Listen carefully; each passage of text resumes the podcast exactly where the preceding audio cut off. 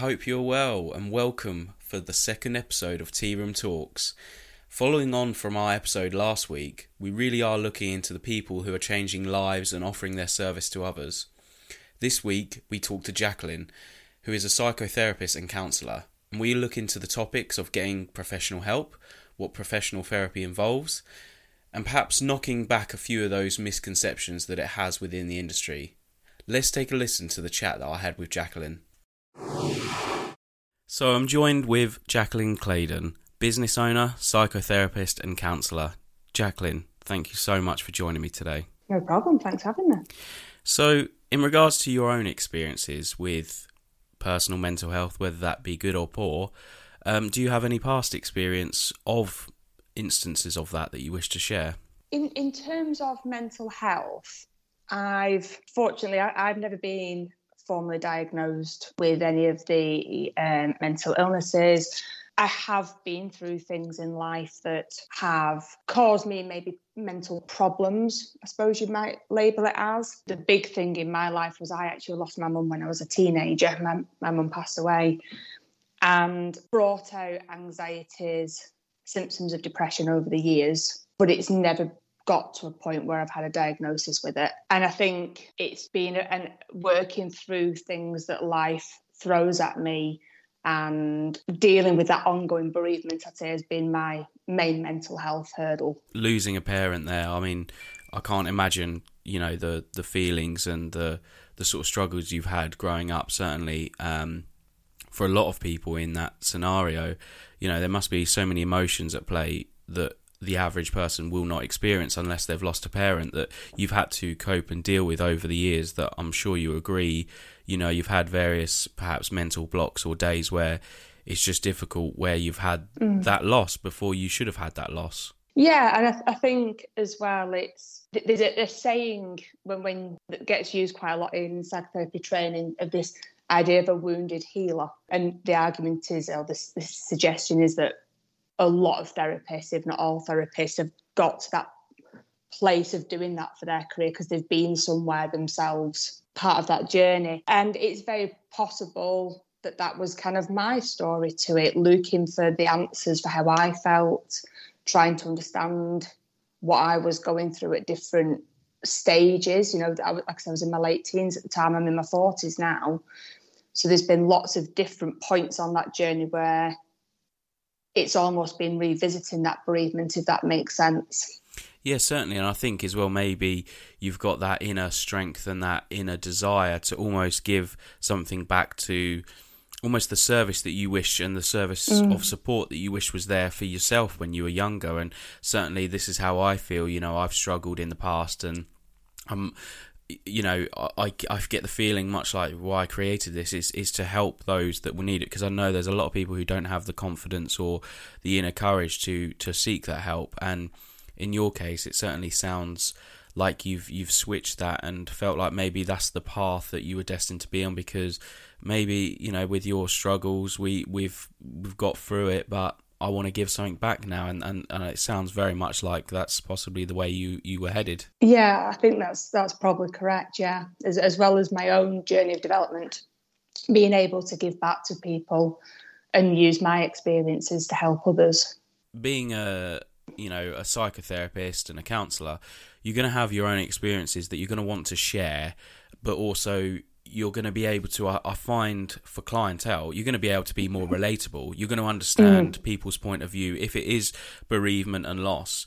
But if there is other things that where we've experienced like most people have uh, loss of a family member there might be certain behaviors that come from that that you will understand that the inner thought processes have maybe been pushed on from that initial grief that wasn't maybe dealt with. And you will see maybe the thought process there because you've you've had that experience. And I think that mm. is almost it shows that is what you want. You want to offer your help for yeah what's happened to you. Yeah absolutely. And I think when you've got clients and you, you're working with clients being able to understand the emotions that they're feeling and the behaviors they're engaging in is really helpful and beneficial within that therapeutic process for them.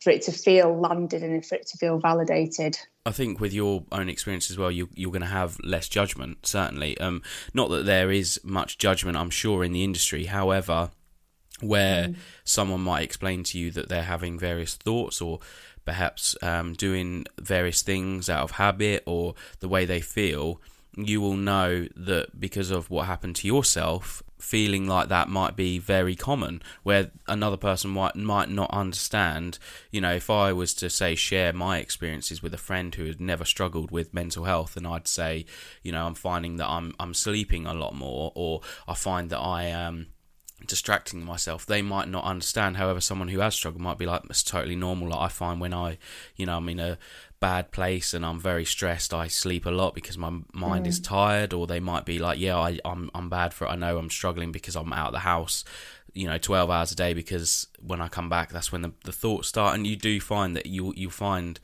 you're probably more relatable and you, you can understand that and you, you probably have a well-rounded view of that. Do you know, it's, it's interesting because even though on paper my story is centered around bereavement, you know, not all my clients come with bereavement issues and even though the narrative is so different to what I've experienced, the feelings and their experience of whatever is they're going through, there's so often an overlap, even though, like I say, the narrative behind it is so different that you can see what they're going through as something you've experienced that similar feeling or and you know, when we talk about bereavement, bereavement's not just about losing a person, is it? Bereavement's loss of anything. And with any loss comes sadness, anxieties, loneliness, overwhelming, etc. Yeah, and you, with bereavement as well, I'm sure you can get many behaviors that come from that. You can get addictive lifestyles that mm. can be come from a bereavement. Certainly, a lot of people bury themselves in drugs or alcohol, mm-hmm. um, and a lot of addictions can spawn from that. And and like you say, from that it, it might not even be a loss of a person. It can be grief of something in their life. Mm-hmm. It could be a financial situation. It can be uh, a job change. Um, you know, it, it's what a divorce. I'm sure is a very yeah. common one that um, people will deal with, and you know, certainly something that's going to be very common. Um, going towards your profession, you know, the types of mental illnesses that you would say you've experienced or dealt with in your uh, profession that are reasonably common, what would you say are quite common and, and their symptoms that come with them? So I'd say that the two main common ones are anxiety and depression. I'd say for me, in my experience, anxiety is probably the top one. But of course, with anxiety, you've got different types of anxiety. You've got generalized anxieties, or you've got social anxieties, you've got panic anxieties within that in terms of the people that I see, I'd say I've got quite a mix of people that have got, again, a formal diagnosis and are on medication, but also a good 50% of them will come because they recognize the symptoms of anxiety or depression. They might not necessarily have gone to get a diagnosis, they just recognize that how they're feeling isn't how they want to feel and that something's not right for them. But in terms of you know, anxiety, depression symptoms are probably the main ones that I've worked with.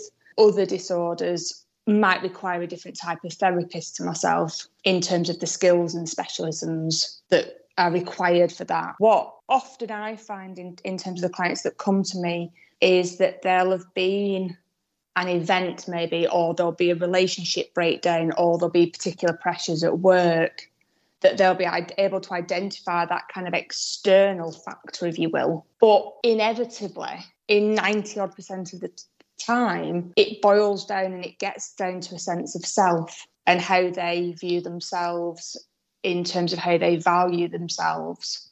So it might be, it's often something relational that's brought them to therapy. But we always get to the point of, well, how do you view yourself? What's your self worth?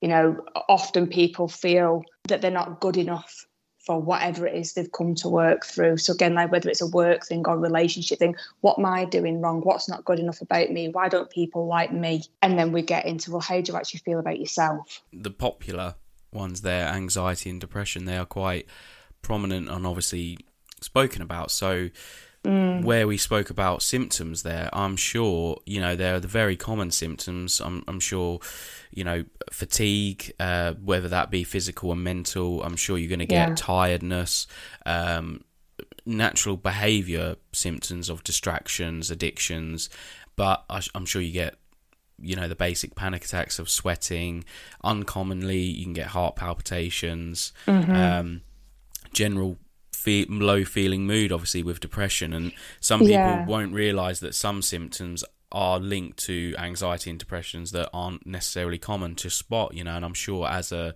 as a counselor you, you must see various symptoms or people might worry about various things. And you almost sort of have to tell them that well that's because you're suffering with anxiety or you're suffering with depression. You must get some side effects that people almost didn't think would be attributed to that It, yeah, it's interesting, isn't it? Because it's a, it's a really big mind body connection. And, you know, people, particularly with anxiety, will describe the physical symptoms that come with that anxiety the nausea, like you said, the palpitations. They might be sitting in the, the chair talking to me, and I don't know, the hand won't stop banging on the other side of the, the chair. That kind of just restlessness that comes with it, headaches quite often are linked with a physical side of mental symptoms. Depression, yeah, very much tends to be the fatigue, a loss of interest. So, one thing with depression is the sadness that this thing, I don't know, it might have been they were a, keen golfer, but now they, they're just not interested in it. They don't want to go playing golf anymore, or a loss of interest in connecting with people, turning down invitations to go and socialise. That's right, and certainly I think couples pick up on that because naturally you get a lot of loss of attraction or um, affection for each other, or naturally very common, and it adds another stress because then people are very quick to view themselves as there's something wrong with me or there's something wrong with the relationship. Yeah, quite often it does come down to that. Well, what what is wrong with me? What do I need to do to change? Or why do I always attract this certain type of person? Why am I taken advantage of by my friends and my colleagues? Am I weak? Am I easy to take advantage of? It's hard because people have really got to open themselves up there and, and really let themselves be laid bare to dissect their own feelings and their own emotions and going in for that for people getting help you know do you feel that with your profession and improving mental well-being do you feel that it's often you know misunderstood in regards to getting help or do you feel that there is a stigma or perhaps misconceived ideas of you know common themes that you'd Yeah. you'd almost like to dismiss Do you know that there is a few things in there? I'd, I'd say there's still I- it, it's fantastic. It's talked about so much more than it used to be, and I think that's great. But there is still stigmas attached to going seeking support for mental well-being. Be that going to a GP looking for biological medicinal supports or coming to therapy and you know, in particular, one thing I've noticed, and obviously don't want to take the conversation down a gender route specifically per se, because that's just one avenue of it, but men are still massively underrepresented in the therapy room. You know, the statistics tell us that women are significantly more likely to receive diagnosis for depressions and anxieties. Uh, women are more likely to go and get medication or going more likely to come and see therapists. It's looking at, well, is that because men don't get depression and anxiety, or is it because they don't go and seek that support?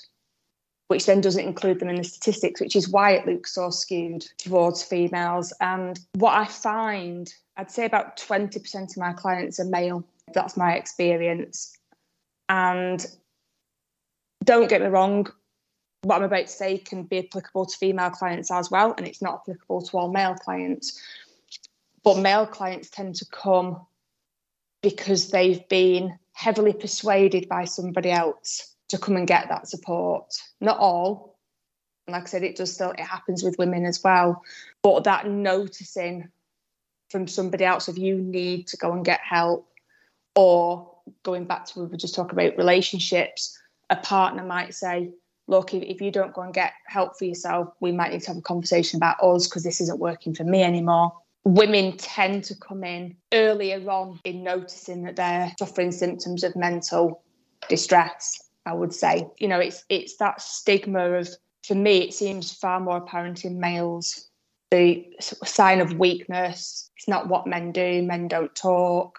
This is why I wanted to almost represent the male because, you know, it's it wasn't certainly easy for me trying to improve my mental well-being and it certainly wasn't easy for people around me who are males because I do feel like there's almost a lack of that self um, not belief in it but almost you've got to believe in the getting better part to get better mm. you can't dismiss it otherwise it's not going to benefit you at all. And in regards to that obviously an even more generalized industry coming from construction the views on it is still so misunderstood and still so such a like tick box exercise to not really offer that support. It's more if you're struggling that's okay. But it's all very well and good but what support is available? Because that's what we often find within construction that it's very well saying that you can't come into work or you might need to tell your employer, but often there might not be things in place for the employer or for the employee mm. to actually get support or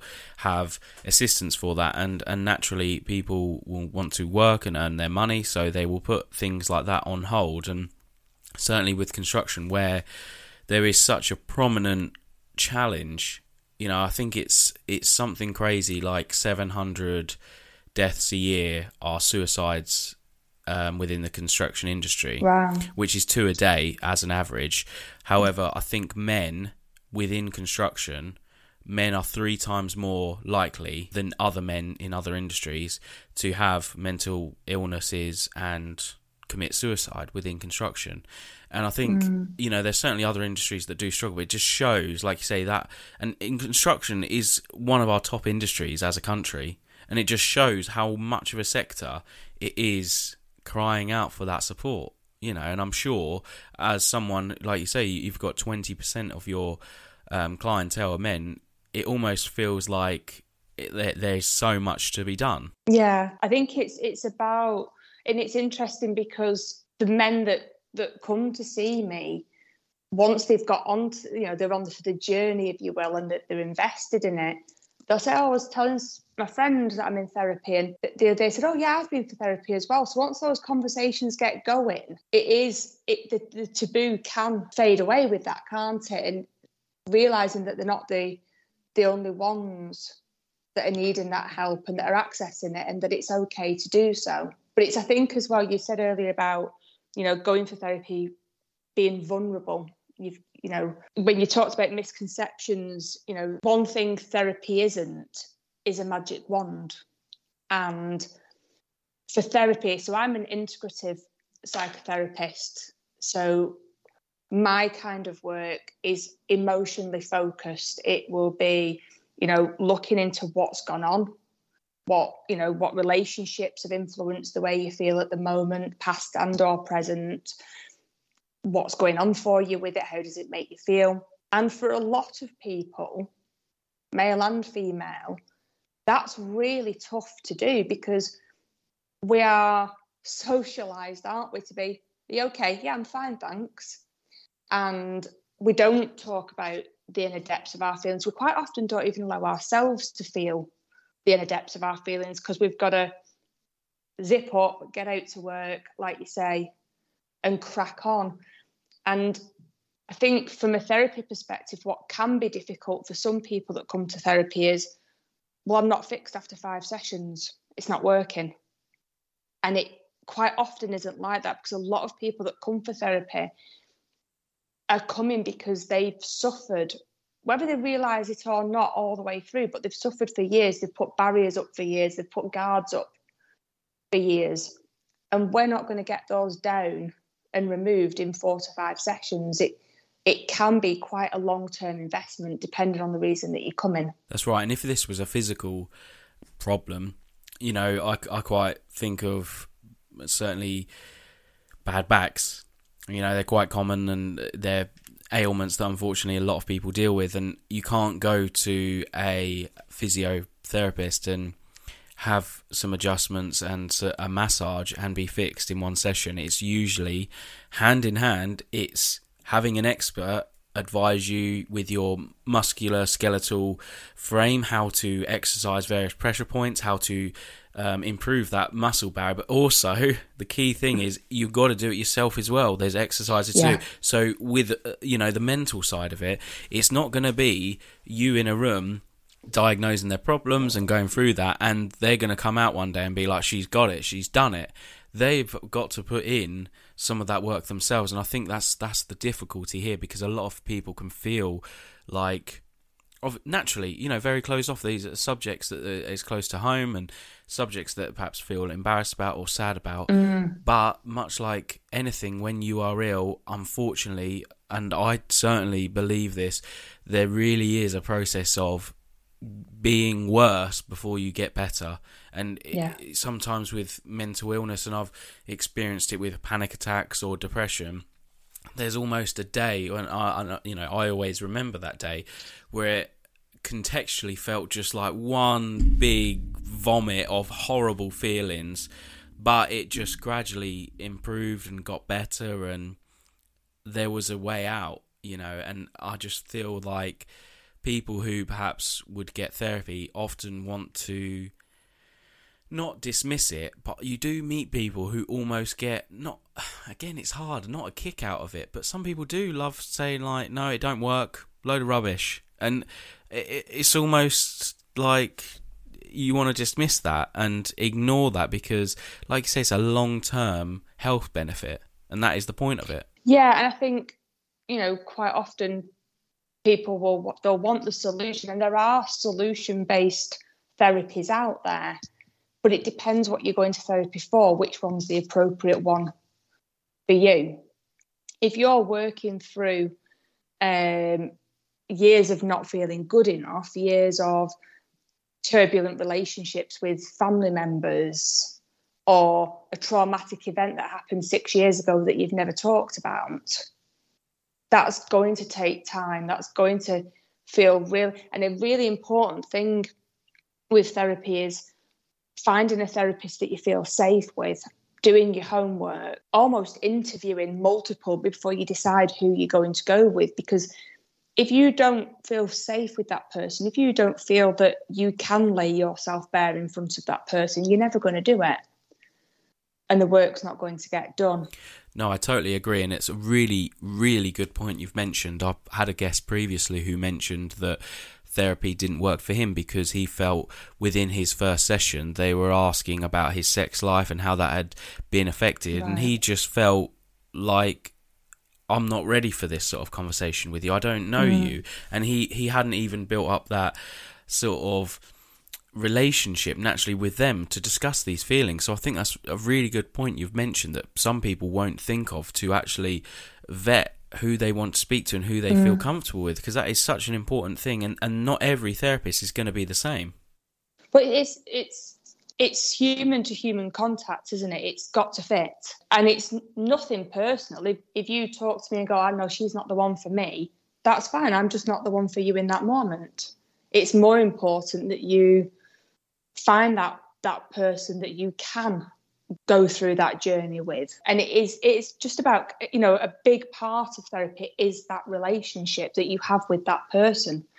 But in many cases the therapist is there to provide the secure base whilst you do that work that's going to be really fragile. It's going to be it's going to need that kind of safe unpacking and and holding while you're working through it that's right and I, you know i'm certainly thinking that there are misconceived ideas that people get that on the first session when they are with you, you're going to be there with a clipboard with multiple tick boxes, judging them, writing down what the problem is, what they're like, and I'm sure you'd love to dismiss that that is a two-way option. It's for them and it's for you, and it's not just for you to to almost categorize them at all and it's not a, a, judgmental place but often people can worry that what is shared is something that um, won't apply to you and as if you're going to compromise that and like say judge them for that. It's it's really so you know for myself i don't take on new clients without having a reasonable phone call with them first. I'll never book somebody in just over an email conversation because I need to get a feel for that person as well. Is that somebody that I feel that I can com- comfortably and competently work with? Because the last thing I want to do is any harm to them. And it gives them the chance to ask me questions about how I work and what to expect. No, totally right. And so, you know, branch into the mental health side of things and you know finding poor mental health in regards to what advice you'd give for friends family and, and sort of colleagues here that would work with people who are perhaps suffering there are you know naturally sometimes as we all say, it's very easy to hide mental health, and that's the mm-hmm. difficulty with it. But there are sometimes behaviour habits and signs that suggest someone is struggling. And would you say there are quite common themes that you can notice that perhaps someone can maybe then keep a watchful eye on someone because of that? Yeah, I think when we're coming to define, I, I don't want to say mental illness as such because we're not talking about diagnosing people. That's obviously got to be left to the medical professionals. But when we're looking to define that somebody's behaviour maybe is a little more abnormal, shall we say, it it's really useful when people around can make those observations that know them because quite often the person that's in it doesn't notice straight away that there might be what appear to be quite subtle changes to their behaviour. So, you know, I gave the example before with depression, losing interest, suddenly finding a reason not to engage in things that they used to all the time know, once or twice, you're like, oh, right, this is not feeling great at the moment. But if you're, if that's a family member or a loved one, and you're noticing that starting to happen more and more, then that's maybe a time to have a conversation of, well, you know, what's going on? You used to really enjoy doing this. But it might also be there's a theory that I talk about with my clients quite often. It's a really useful one. It's a really simple one. It's called the window of tolerance. Don't know if you've heard of it. And it's this idea that when we work within our window of tolerance, we are grounded, we can make rational decisions, we can connect, we can relate to people, uh, we feel safe. We kind of, you know, things can come our way and we can cope with them. But above the window of tolerance is a state called hyperarousal, and below the window of tolerance is a state called hypoarousal. And when we fall into one of those two states, that's when we see our behavioural changes. So, somebody who has a small window of tolerance but a, a large hyperarousal area, if you will, will respond with that regular fight or flight response. They'll be on alert, they'll be on edge, they'll be more irritable, um, they might be more angry. And anger's really useful emotion to watch out for because anger's usually protecting us from feeling other things like depression, sadness, fear, and so on. So if somebody's getting quite, for want of better words, wound up very easily, and that's not usually like them, then there might be something going on there that we want to check in with them about. Whereas if they've gone more into a hypoarousal state, it's linked to the sympathetic branch and the parasympathetic branch of the nervous system. So it comes back to that mind body working together in the hypoarousal, they're going to be more in that freeze. So they're going to be withdrawn. They're going to kind of switch off. They're not going to engage with us as much. It's going to be a kind of a retreating inwards. And we sometimes maybe notice that more for mental health, but actually hyperarousal is just as important because it's telling us something else as well. And so it's noticing whether or not the people around you how they're responding to things and if that's normal behavior for them or whether it seems unreasonable or irrational behavior what we might normally expect. That might tell us something. It doesn't work for everybody. It's not applicable to all circumstances but quite often when i talk about it with clients they'll go oh yeah so i've spent quite a lot of my time recently in that hyperarousal stage. I've been getting irritated over the slightest things and I don't know why. And I said about anger as well. Again, kind of going back to the male female differences. Again, not all men and not applicable and it's sometimes applicable to women. Anger is an emotion that can be on the surface. People can be angry at everything, everyone. They might notice the temper is a bit more difficult, is always quite difficult to control And when we get underneath anger, quite often, there's a range of other emotions there as well. There's fear, there's feeling overwhelmed, there's sadness. Anger can be about projecting out, maybe feeling that something unjust has happened with that. So again, it's it's it's looking beneath the behaviour that's being presented to us and thinking there's something else going on there and think about how to support with that. And again, and you know, we've talked about the workplace. I think they reckon something like 50% of days off work is actually attributed to mental health. And so you know, you're starting to see there that somebody's life is being massively affected by what they're experiencing mentally. They're feeling that kind of it's too much can't cope with this. Putting, you know, noticing things there as well. For that, you know, if somebody's having quite a bit of time off work, well, why is that? What what's actually going on for you? Yeah, I'm, um, you know, thank you so much for sharing. I mean, that was really interesting to learn. You know, to to see that point of view because I can certainly relate to that because there are certain times where where I've struggled in the past. Naturally, you will be quite introvert and I'll feel like I can put on a mask and pretend I'm okay mm. and be quite sort of subdued and I won't do the usual things but I will on the surface be happy as uh, you know as it might look. However I wouldn't do my usual hobbies or interests so I'm subdued and I'd go away. But then there are times when it's almost like no it's just out and out irritability and uh, incredibly indecisive or angry. Mm. So I find that so interesting that there is that you you've almost narrowed it down to that process of where is their behaviour at now? Like how has it been? And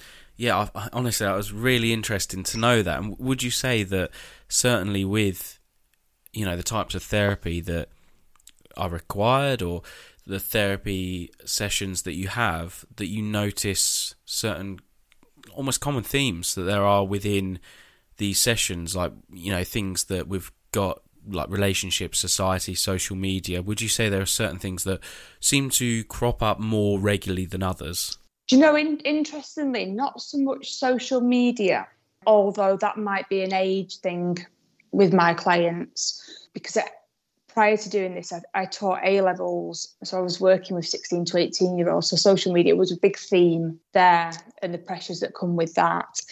With, with my clients, I'll probably because of the ages, work actually can bring a lot of stress, a lot of workplace stress, overwhelmed with the job. Again, that that theme, I'm not good enough my work's not good enough. I, there are people out there that can do it better than me.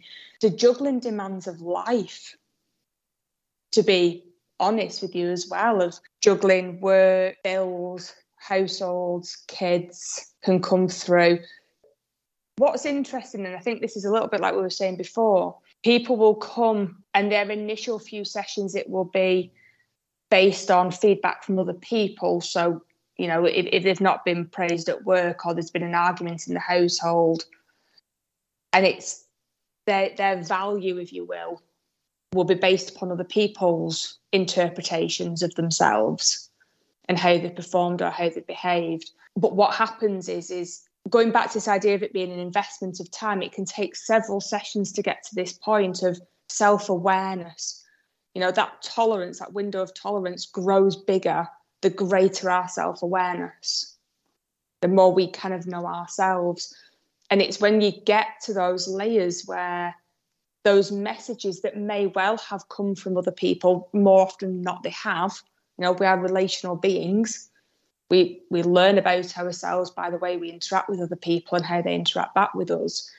It's how deeply that message can be internalized. And it might be that nobody ever intended to make you not feel valuable. They've just not understood that their interactions with us have had that impact. And it can get really quite complicated, if you will, in this web of who's contributed what to how somebody feels about, you know, this 50 year old sat in the chair.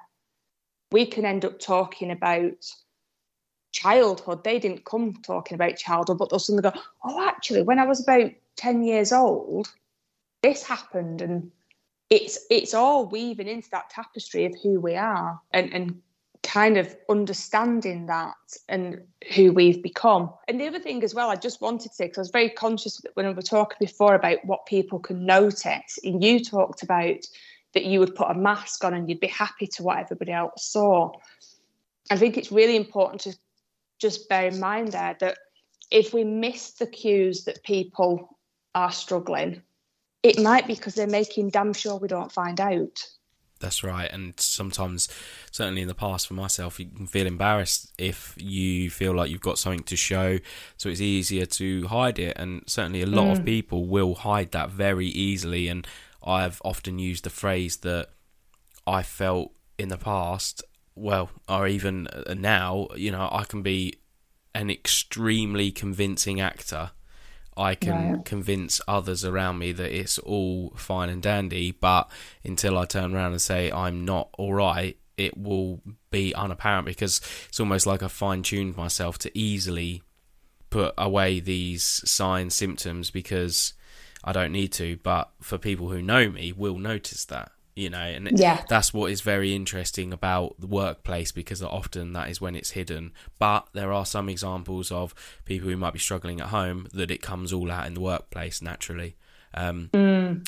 so in regards to you know getting help and advice for those who are perhaps unsure you know where to turn and how best to get advice what would your advice and the steps to be in regards to you know therapy gps personal improvement, what steps would you take for someone who, for example, is suffering right now with anxiety or feel that they are depressed? What what sort of stages would you advise to go through? If you're thinking that the way you're feeling is is looking like or sounding like anything that would come with an actual diagnosis, then your GP would be your first port of call. What often, you know, if somebody is put on medication quite often they're encouraged to go and seek out talking therapy at the same time because what the medication would do is is help settle those behaviors and again with, with medication it's about not being frightened of it. Your gp will know all the different options you know there's not just one antidepressant out there there's there's hundreds it's finding what works for you. And it might be that you don't need them but it's having that conversation and then looking for your talking therapy. Now, with with talking therapy, it is a minefield. It is so daunting because it's who do I choose? What kind of therapist do I need? You know, so as I said, I'm an integrative psychotherapist, but then you've got therapists that specialise in CBT, those that specialise in EMDR, coaching, which is, is not therapy per se, but it's a branch of the same tree. And thinking, what do I actually need that help for? Who's going to be my best fit? So that's when it becomes a case of just sit down, go on the internet, look at the different options. Now, for example, most therapists will exist on one or a few directories that are out there. So I'm a member of the BACP, which is the British Association of Psychotherapists and Counsellors. I'm registered with them. So I appear on their directory but I can also, well, I do also appear on. So there's a, a directory called Counselling Directory Psychology Today. There's the UKCP, which is another um, membership body that therapists can be a member of and go on their directory. And it can be you're looking at it and there's it's just scroll, scroll, scroll, hundreds of photographs and little bios. So it's taking your time to just go with the ones that initially you go, oh, that person I like what they've said. Let's be truthful. I like the look of them. And reaching out to them. And you might not know exactly what's going to get uncovered in those therapy sessions, but you'll know roughly why you're going, why you want to go, and what you want to achieve. So if you can give them that information in the initial contact, then they might be best in a better position to say, actually, I don't work very well with that, but I can signpost you to a colleague who who has got a lot of experience in that area. So for example, if somebody came to me with OCD, I would signpost them to a CBT therapist because that's not my specialism. Uh, but sometimes you don't know that until you get several sessions down the line. So the more you can give, the better, really. And make contact with them. You know, like I said, most therapists that I know of will offer a free telephone call or even a free 20 minute meeting Let's see if we actually work together, if there's a connection there between us. Thinking about things like cost. So, you know, we said this is an investment from a time perspective. There are options for three, for free therapy, but it usually comes with a waiting list. And it's, you know, you making that decision. Do I wait for it for free or do I fund it myself and go to see somebody straight away? The other thing with the free therapy, and I'm not saying anything negative about it because it's fantastic that it's there, you're quite often restricted to so many sessions. So it's being mindful is what I need to talk about something that's only going to take six to eight sessions, or actually is this going to end up being a six month commitment? In which case, I need to go somewhere where I've got the options to carry it out for that six months or however long it might be. Thinking about how you want to access the therapy as well, because it's you know, do you want face to face? Do you want to actually go and sit in somebody's room and talk to them? Or is it easier or does it feel safer for you to do it online? Is that easier to fit into your day? And it's looking, you know, in terms of qualifications, there's a wide range of psychotherapy qualifications out there at different levels. I have to say, I've never once been asked what my qualification is. It's not something that people seem particularly interested in. They're more interested in the can we talk? Can we get on? But what I would say is, I mentioned the BACP and there's the UKCP to maybe check that they're registered with one or two of those bodies, just in case you felt you needed to raise something somewhere that you were a bit unhappy with. I think that's going to help people who are, you know, wondering almost what what the correct path would be and and and finding that right person because naturally it's not going to be an easy process, but you know having these things in place that can help you source and find these people that are there and and like you say if you're ever unsure mm-hmm. where to turn you just know that there are things in place and therapists locally but they might not suit you and, and naturally mm. that's why as I'm sure you've said, you know, these places and directories exist to try and find the best option for you. So, details of those um, links uh, will be available in my episode description. I will put them in there um, right. for for people to use, which will be obviously really beneficial, and and hopefully with anyone listening who is you know almost seeking that help or that extra courage um you know hopefully what we've discussed within this episode will be beneficial to them and and hopefully that will encourage them to to take that step. Um, so you know, finally, I'd I'd like to say you know thank you so much for your time and and, and with me today and chatting about these subjects because you know they're so interesting and I, I do feel like it's good to to finally have someone within that field who can shed some light on what it's like to work in that industry. So you know, thank you again for for coming here today. You're welcome. Thank you. Really insightful chat there to look into the profession of someone who is responsible to assess and monitor mental well-being within a person. Interesting to learn the techniques and topics that arise during the process almost of therapy and I hope it's something that perhaps can bring a light to others and show that maybe it isn't as daunting getting help as you might first think. It might seem embarrassing or humiliating, but I can guarantee for those around who care about you, they won't view it in that way, and it takes a lot of strength to get help. As always, the links for our episode are available in the episode description. Thanks for joining me once again for another week, and I look forward to our interviews next week.